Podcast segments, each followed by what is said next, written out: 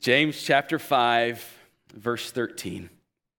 Is anyone among you suffering? Let him pray. Is anyone cheerful? Let him sing praise. This is God's word. You may be seated. Let's pray. Lord, we come to you for help this morning.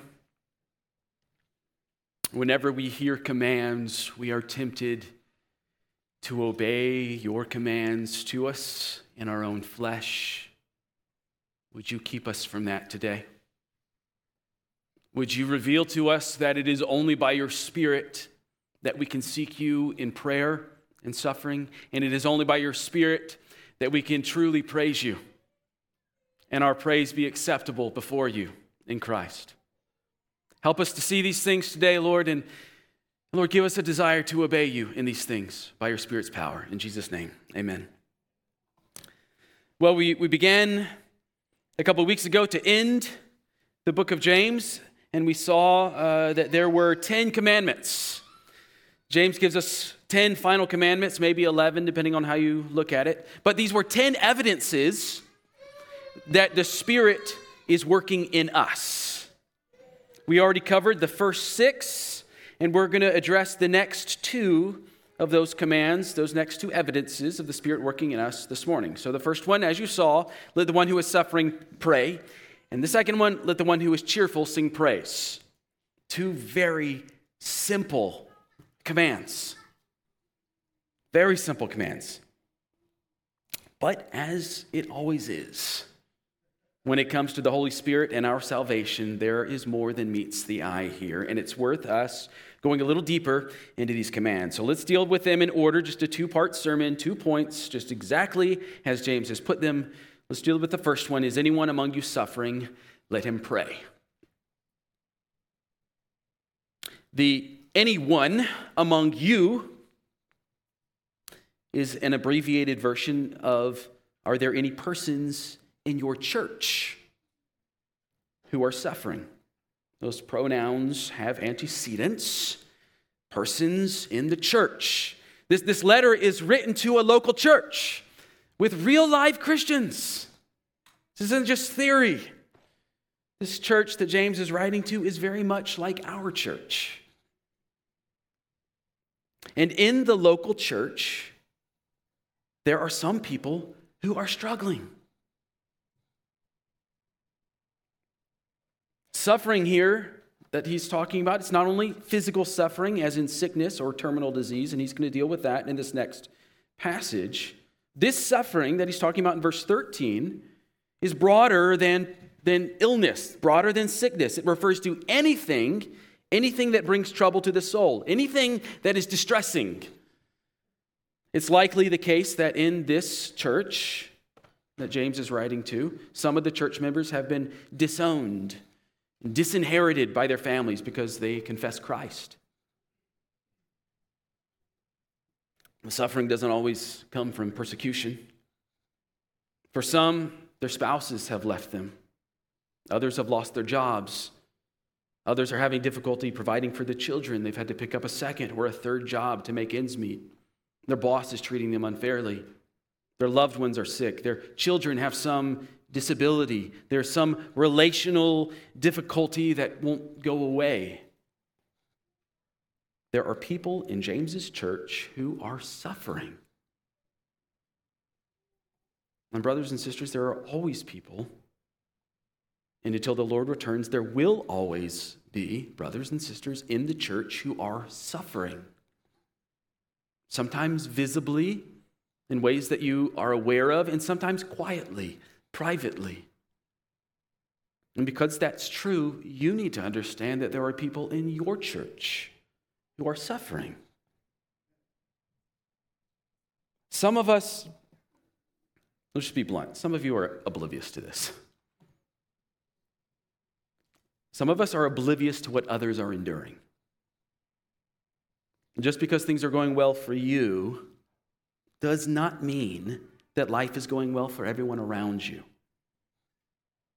A brother three pews behind you is enduring in the faith in the, in the midst of difficult circumstances. A sister across the aisle from you is struggling in ways that you don't know. The couple behind you or in front of you is on the brink. But because your life is easy, right now at least, you assume so too is theirs. We project, don't we? Another brother might not even be here today. He's not been here for three or four or five weeks because he falsely believes he has to be feeling 70% hopeful in order to go to church. And that's a, that's a high bar, that's too high for him. And so he doesn't show up. You need to know that you have brothers and sisters in Christ that you have covenanted with as, as fellow members, and they're suffering which is why Ephesians 4:32 commands we are to be tenderhearted towards one another. Understanding that there are others around us who are suffering. And then with that humble and mindful approach to one another, we are better able to see how we can in Galatians 6:2 bear one another's burdens. So I say that at the beginning just so that we're aware. So we don't think that this is a theoretical command. The impetus of this command, though, is on the suffering one, isn't it? Let him pray. Of course, this does not mean that only suffering men ought to pray, right? Masculine pronouns in the Greek often are, are generic and include males and females, so suffering women should pray as well. Nor does this mean that only suffering people ought to pray right? 1 thessalonians 5 17 says to pray without ceasing. Ephesians 6 18 says pray at all times.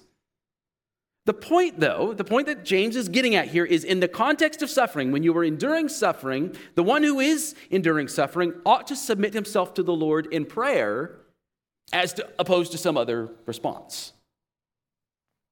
The suffering one is not to respond in the flesh or according to the ways of the world if you go back through James, all the way back to, to chapter 2, you'll see that all along he has been showing us throughout the book all of these worldly responses that our flesh is easily comes up with.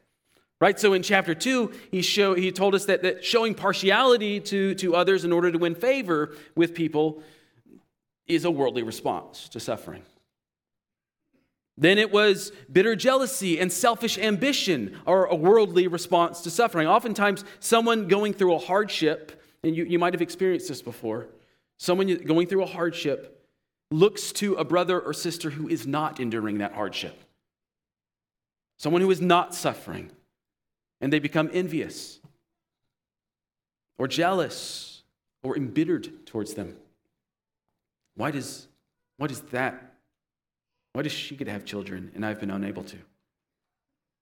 Why, why does that person get a promotion when I just got fired? Why, why does that person get to live in that neighborhood when I have to live in this dirty ghetto apartment? Why are they happily married and I'm single or widowed or divorced? That, that bitter jealousy starts to rise up. Bitter jealousy is a response of the flesh. In chapter 4, James showed us that another worldly response to suffering would be to set our sights not on the Lord, but on the things of this world as a sort of salve or a solution to our suffering. But then, what did he tell us? If you do that, if you lower your sights to the things of the world, then those things that you're going after, people will get in the way of them and there will be quarrels and fights and then we saw that, that some of us would begin to, in a worldly, fleshly response, we would begin to treat others unfairly when we are going through hard circumstances. Earlier in chapter 5, he said grumbling is one of these responses. So, all of these things that James has been showing us are all very natural responses, aren't they? You don't have to think hard to respond in those ways. You don't have to pray to respond in those ways. They're all very natural responses to difficulty, and James has been warning us against these ways of responding when we're distressed because they show that we are still living according to the world's ways, according to our sin nature, according to our flesh. Instead, and this is what he's getting at today, instead, prayer is the response of faith. Prayer is the response of someone who is, as we saw in chapter 4, submitting to Jesus as Lord, drawing near to him in humility.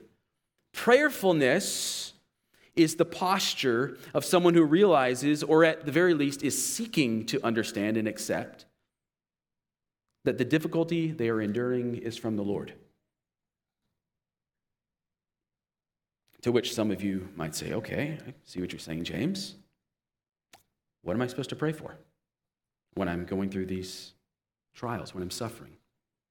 What do I pray for? If, if, if, the trials that I'm enduring are sent by God to make me more like Christ, and we've seen that very clearly from James 1 all the way to now, if the trials I'm enduring are sent by God to make me more like Christ, and yet these trials are difficult and distressing and troubling to my soul, how do I pray? What, what do I ask God for? Am I, am I even allowed to ask Him to take the suffering away? Can I do that? First of all, I want you to see this, church. The, it is the heart posture, the heart posture that James is urging you towards. The, the posture is prayerfulness. That is a, is a humble submission to God. It's a posture of faith and trusting Christ in your suffering. Sometimes all you can do is fall on your face and say, Lord, I don't know what to say.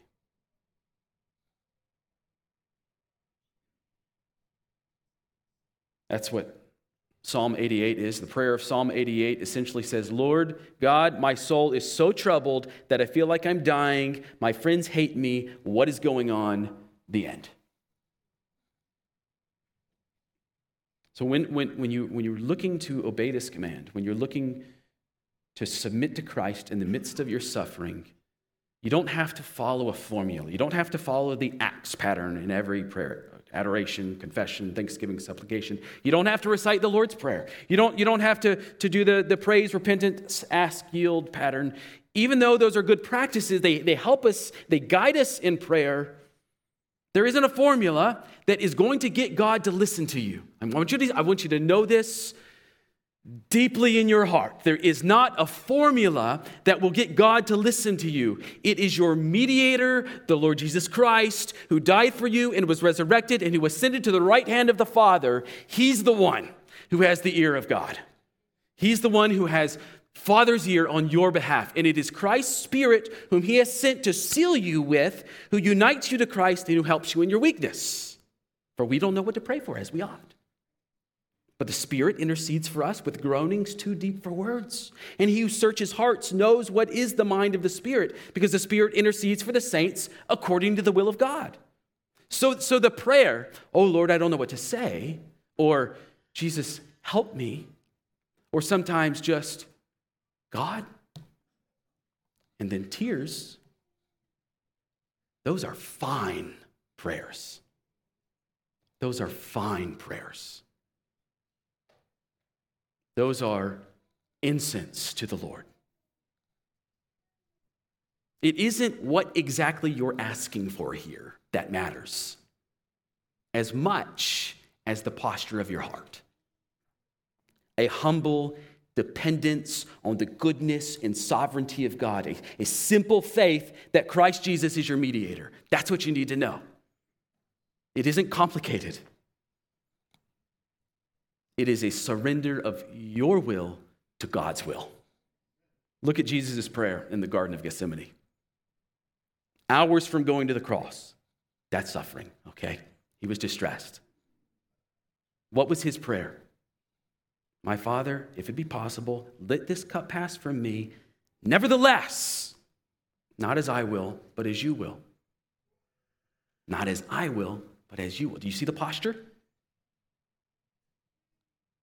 And though he's asking for the Lord to remove the burden, more than that, he is, by the Spirit's power in him, he's humbling himself before the will of God. And, and he prays this prayer again and again. And three times, Jesus asks the Father, Father to lift the burden. But he asks with a heart of faith. And the, the answer to Jesus' prayer was that he was empowered to endure the trial. His faith was strengthened, he was given steadfastness. And so it is for you. The heart posture of humility before God, submission to God, that is the heart that is empowered by the Spirit to remain steadfast. And this happens through prayer in trials. Prayer is the means that God has given you by His good grace to strengthen you for trials. And you need to know this going into your prayers. It is rarely the case that God lifts the burden. It is always the case that he gives endurance. Take Paul's testimony in 2 Corinthians 12. Turn, turn to 2 Corinthians 12, because this is a beautiful example of what James is teaching us.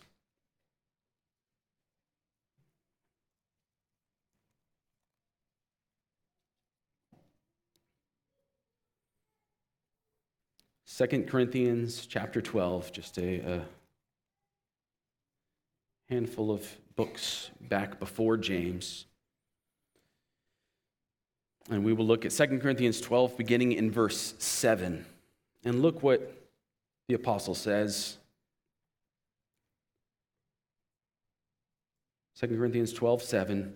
So to keep me from becoming conceited because of the surpassing greatness of the revelations, a thorn was given me in the flesh, a messenger of Satan to harass me to keep me from becoming conceited. Three times I pleaded with the Lord about this, that it should leave me. It's very similar to Christ's prayer, isn't it? Three times Jesus prayed in the garden, Take away this cup. Three times Paul asked the Lord to take away the thorn. Three times I asked the Lord to take away this thorn in my side, this suffering that I endure. But he said to me, My grace is sufficient for you for my power is made perfect in weakness. And God knows better than Paul, doesn't he? He's telling Paul, Paul, I've given you this thorn so that your life would not be ruined by your pride and your faith would not be wrecked by your attitude. But, but I've also given you my grace, which is greater the, the, the grace that I give you is a greater comfort than the pain of the thorn. So Paul then goes on and says, Therefore, and by therefore he means because of the grace that God has given me, therefore I will boast all the more gladly of my weakness, so that the power of Christ may rest upon me. And what is the power of Christ? It is the power to endure suffering the power to remain in the faith through suffering. Paul is saying, I'll endure the pain if I can have that. That's a good trade. It's a good trade. Grace from God for a little suffering, temporary on earth, that's a good trade. That's a God glorifying trade. And then verse 10 For the sake of Christ, then, I'm content. And that is a key word, friends. Because what he was asking for was the removal of the thorn. What God told him, no, I'm going to give you my grace instead. And Paul says, okay, I can, I can live with that. I'm content with that. Because what is contentment? It is the ability from God, it's a gift from God to, to be content in weaknesses, insults, hardships, persecutions, and calamities. For when I am weak, then I am strong. In other words, we saw this a couple weeks ago. When I am brought to nothing, Christ is most glorified in me. When I am most empty, he fills me the, the fullest. His work is best seen in me when he is the one who is shining through me in my endurance, empowered by the Spirit. Brothers and sisters, this is the goal when we go to the Lord in our suffering better than having our suffering taken away, taken away, is Christ being glorified in our lives. Better than having our circumstances changed is the spirit born ability to endure our circumstances, to rejoice in our trials, to receive sufficient grace from the one who always gives more grace. So if you are suffering, pray. If you are cheerful, sing praises. Part two. Now, happy people sing all the time. This isn't on the surface that unusual. In bars and taverns, cheerful people sing karaoke. Soccer hooligans sing chants, and baseball fans sing Take Me Out to the Ball Game, and pirates sing shanties, and Disney princesses sing when they're in love, and Pharrell sings when he feels like a room without a roof. Singing, singing is a natural response to cheerfulness. That's not what's at issue here. James says if you are cheerful, that is, if you are of good spirits, if you are delighted and hopeful, then there is a specific type of singing that is warranted. You should sing praises. Sing songs that speak of God's goodness, His character, His provision, His works, His gospel, His glory. When you sing songs of praise, this is what's happening. You are like the suffering one because you're submitting to the Lord. You are recognizing your cheerfulness is a gift from the Lord, and so you're thanking Him and praising Him. You can find examples of these songs of praise in the Psalms. If you have the, uh, a Bible app on your phone, not, don't do it right now, but later on, go to the little search glass and click on that and type the word praise in there. And you are going to see, at least in the ESV, uh, our, the, the Bible that we use, 136 different Psalms to choose from. Pick a short one that you understand and memorize it. We're going to sing later on today Psalm 100. That's a psalm of praise. It's short, it's got a singable tune to go with it, and it's a very good song to start with. Sing songs like that, sing psalms of praise as well. You should know this as your pastors, we recognize this. We recognize that the songs that we sing in church, are going to settle deep into your heart because we sing them on repeat. And they will come to your mind at unexpected times. The songs that we choose to sing are shepherding you. They're part of our shepherding. That's why we don't take requests because we, we are shepherding you with the songs that, that we choose. We're intentionally curating for your heart, as your pastors, we're, we're curating for your heart a heart hymnal that will be there for you when you are cheerful in Christ. And so, as James is commanding here, those songs will just bleed out in praise. We also strive to introduce songs that are reminders of God's nearness to you in trials and songs that teach you of his trustworthiness and of his faithfulness, as well as songs that help you remember Scripture. Songs that help God's word stick to your ribs so that in every occasion, whatever it is, you have the word of God near to you to remind you of the truth. Because songs have a unique way of doing that, don't they? Songs can do that better than uh, just scripture memory alone. So sing the songs that we sing, sing the psalms that Jesus sang. And if you're wondering about whether or not you can sing, whether or not you can sing the songs that are on the radio, that's the question, isn't it? Can I sing those songs that I hear on the radio when I'm happy, when I'm cheerful? Are those songs of praise that James has in mind here? Well, some of them are.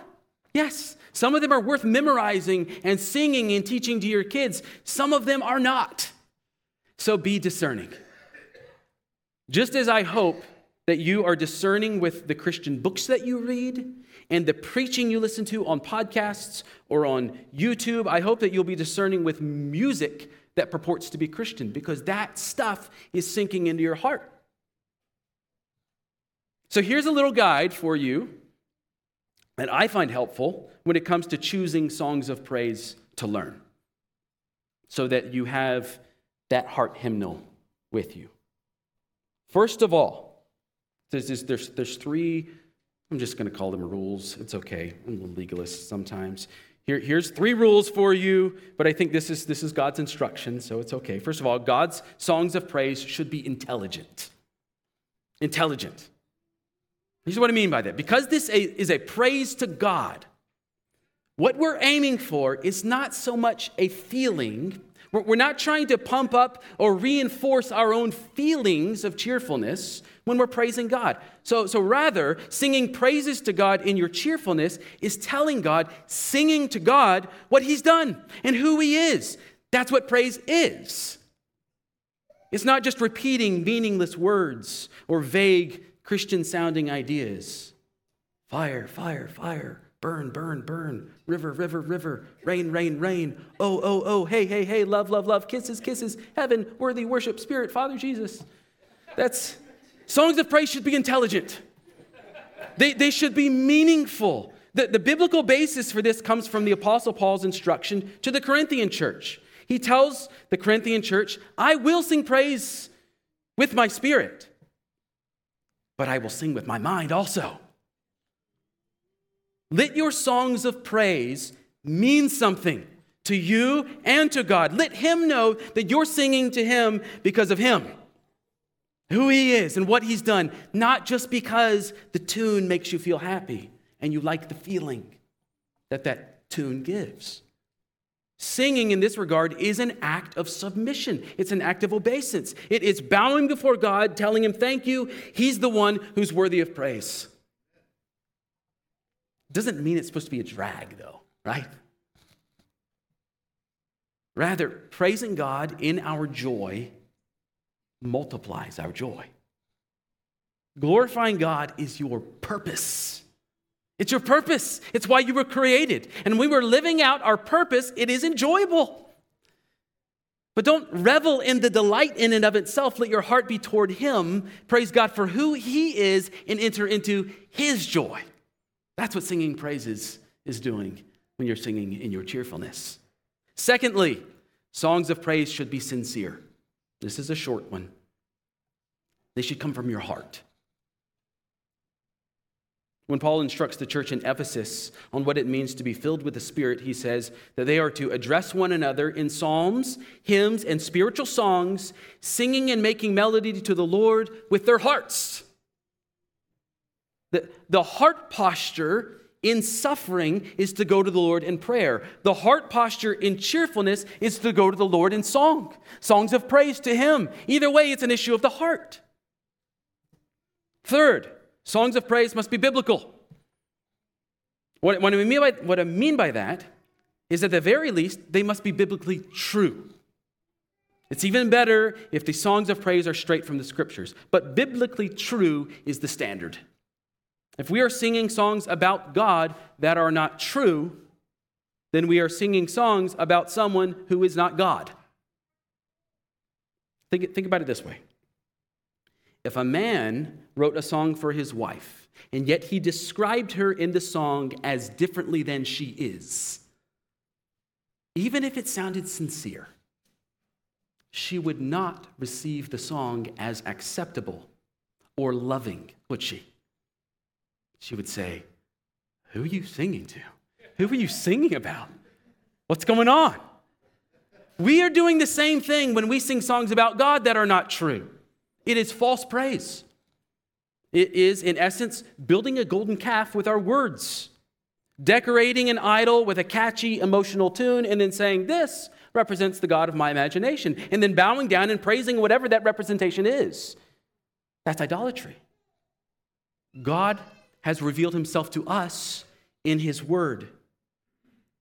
In his word. Though he's, he's, he's incomprehensible in his fullness, we know from his word that we can sing He's merciful. We can sing He is just. We can sing He is patient. We can sing He is holy. He is one God, Father, Son, and Spirit. He is Redeemer. He's Judge. He's Creator. He is love.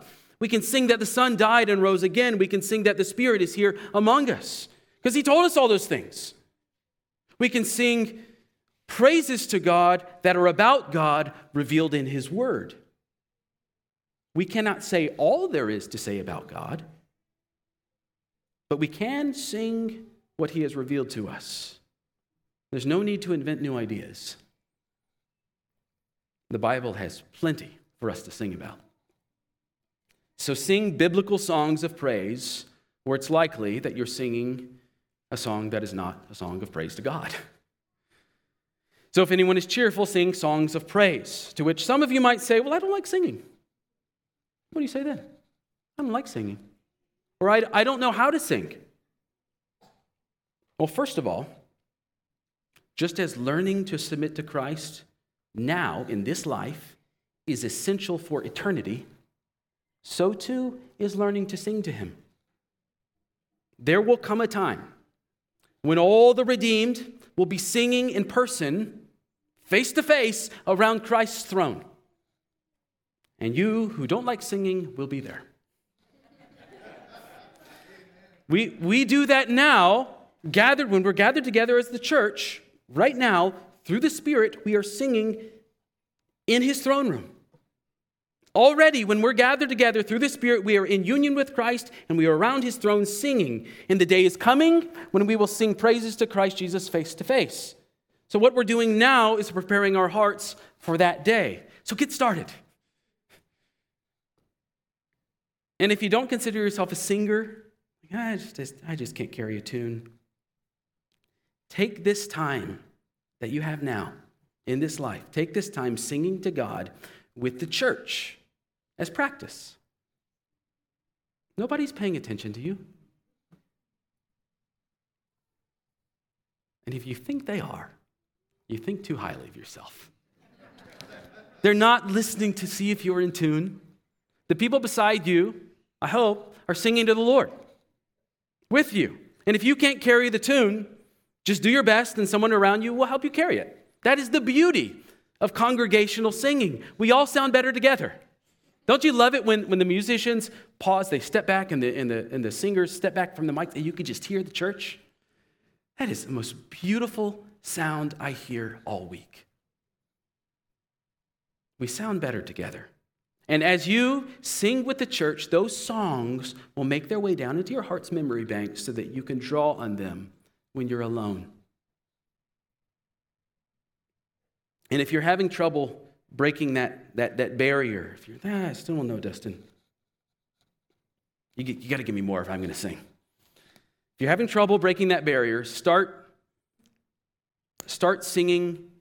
Uh, to, to, to, start singing praises alone, start with singing with the church, okay? So I, I, I don't know what it looks like to, to, to sing alone when I'm cheerful. What I'm telling you now is start singing with the church when, when you're less conscious of yourself. And then what you can do alone is speak praises. Just mouth the words. Or, or, or look to the New Testament doxologies. It, pretty much any passage that says, Blessed be God. Those are doxologies, a word of praise. So, blessed be the God and Father of our Lord Jesus Christ. 1 Peter 1 3. When you're cheerful, just say that. Blessed be the God and Father of our Lord Jesus Christ. Or, or, or 1 Timothy 1.17, to the King of the ages, immortal, invisible, the only God, be honor and glory forever and ever, amen. That's a doxology. That's a, a word of praise that can become to you a song of praise to the Lord. Or Philippians 4.20, to our God and Father be glory forever and ever, amen. Just say, glory be to God. Praise God. And then work your way up to Jude's doxology the book of Jude. Now, to him who is able to keep you from stumbling and to present you blameless before the presence of his glory with great joy, to the only God, our Father, through Jesus Christ our Lord, be glory, majesty, dominion, and authority before all time, now and forever. Amen. And when you've got that down, try singing the version of that that we sing in church together, the Jude doxology. And let me tell you why this is important. It's not just because James commands it, God's word commands it, and you're disobeying God if you refuse to sing, though that is a sufficient reason that this would be important. But here's the thing because He loves you and because he, he wants what is good for you, God's commands are not arbitrary. When James says to pray when you're suffering and sing praises to God when you're cheerful, what he's doing is giving us a snapshot of what it looks like to serve Christ with your whole life all of your life. That's the spectrum, isn't it? From suffering on one side to good cheer on the other side. Can you think of anything else? That's everything. All of the rest of your life is in between those two realities. And, and no matter where you are on that spectrum, because you've been redeemed by Christ and filled and renewed by the Spirit, your heart should be oriented to God, whether in prayer or in song. Acknowledging his sovereignty over your suffering in prayer, acknowledging his sovereignty over your joy in song. Either way, you're seeking the Lord, submitting to the Lord, humbling yourself in honor of him. And you know what happens when you do that? Your joy in the Lord, fueled by the Spirit, grows and grows and grows so much that you're able to rejoice even in your sufferings. It won't just be a petition. Sometimes, in thanksgiving at others, it will become this inexplicable blend of both joy and sorrow at the same time. That's what we saw in our scripture reading today. Paul and Silas are preaching the gospel in Philippi. They are unjustly arrested and beaten and stripped and thrown into prison naked, and they're suffering under affliction in chains. And what do they do in response? Acts 16 25, about midnight, Paul and Silas were praying because they're suffering and singing hymns to God. Paul and Silas are showing us what it means to consider it pure joy when they're enduring trials, when you're enduring trials. This, this doesn't come automatically. This isn't, this isn't just, I was saved yesterday and I've got this type of faith today. No, this, this comes through a life of sanctification. It comes through a heart that is, practicing submission to God in prayer when we are suffering, as well as a heart of submission to God in singing when we are of good cheer. And the more we do that in our life, the more we submit to the Lord in all things at both ends of the spectrum, the more we're able to rejoice in all things. Because we know that for those who love God, all things work together for good for those who are called according to his purpose. And that is the source of our joy. It's the source of our cheerfulness. I want you to think back again to, to, that, to that scripture that Colin read for us. What happened at the end of that episode with Paul and Silas trusting the Lord even in their suffering? Well, because they trusted in the Lord and his goodness and his provision for them, even in suffering, the outcome was that their steadfast witness was the means that God used to save the Philippian jailer. Your prayers in suffering and your praise in cheerfulness, it's not for your sake only. It is for the sake of the glory of Christ and your testimony of what Christ is doing in you.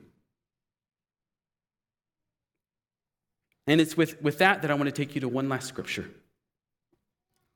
There's only two places in the New Testament where we see the Greek word that James uses when he says, Is anyone cheerful? The, the Greek word for cheerful shows up only two times. We see it here in James 5 and in the book of Acts. At the end of Acts, Paul having been imprisoned several times and beaten numerous times, he's on his way for his, his, his final uh, meeting, if you will, on earth. He's on his way to stand trial in Rome. And the boat that he's on, with hundreds of other passengers, encounters a deadly storm. So they're in the, in the Mediterranean Sea off the island of Crete. A nor'easter comes down and just is devastating and everyone is terrified. Paul knows, though, Paul, he knows that God must bring him to Rome. He knows he's got to go to Rome to stand trial. And so he knows also, because God told him, that he and the crew and everyone else will survive. And so, do you know what he tells everyone in the midst of the chaos and the storm? He tells them, Be cheerful. And they're dying from, from, from, any, from any of those sailors who has been in a situation like that before, they know this is, this is awful. And Paul says, cheer up, chin up, everyone. Be cheerful. Let me, let me read for you what he says in Acts 27. And again, this is in the context of a ship being tossed about in the seas, rapidly decreasing food supply, no way to guide the ship. They're at the mercy of God and God alone, and all seems lost. And Paul says to the crew, Yet now I urge you to take heart. And that's the exact same word in the Greek. It means be cheerful. I, I urge you, be cheerful, for there will be no loss of life among you, but only of the ship. For this very night there stood before me an angel of the, of the, God to whom I belong and whom I worship, and he said, Do not be afraid, Paul. You must stand before Caesar. And behold, God has granted you all those who sail with you. So be cheerful, men, for I have faith in God that, that it will be exactly as I've been told. Now that's key. The, the, the reason, the grounds for cheerfulness is that God will do as he said. Paul says, I have faith in God that it will be exactly as I have been told. Can you say that? Can you say, I have faith in God that it will be exactly as I've been told? Is that where your faith is? That's what it means to believe God and His Word. What God has said He will do, He will do. And it is with this heart that we trust that Christ is our Savior exactly as we've been told. That his death on the cross is for us, exactly as we've been told. That he intercedes for us now, exactly as, we've been, as we have been told. That he's returning, exactly as we have been told. God, God's faithfulness to his word is the foundation of our hope, and our hope is our foundation for joy. We serve a faithful God. And so we can be cheerful in all circumstances. We can sing praises in prison and pray in the same breath.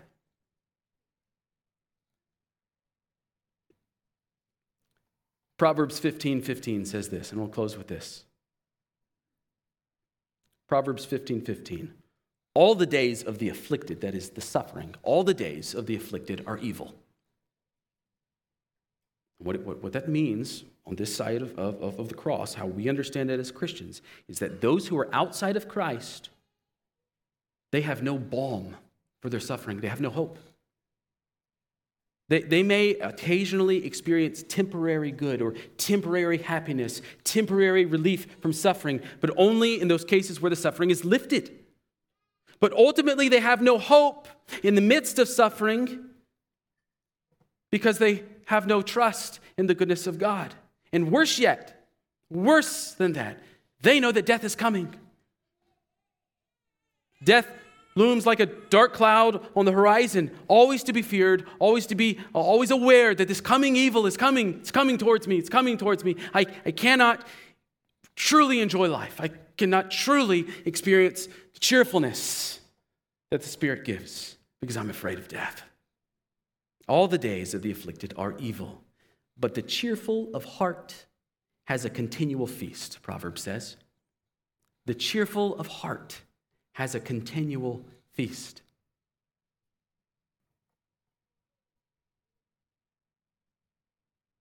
Come, let us all rejoice, regardless of our circumstances, because we know that God is faithful.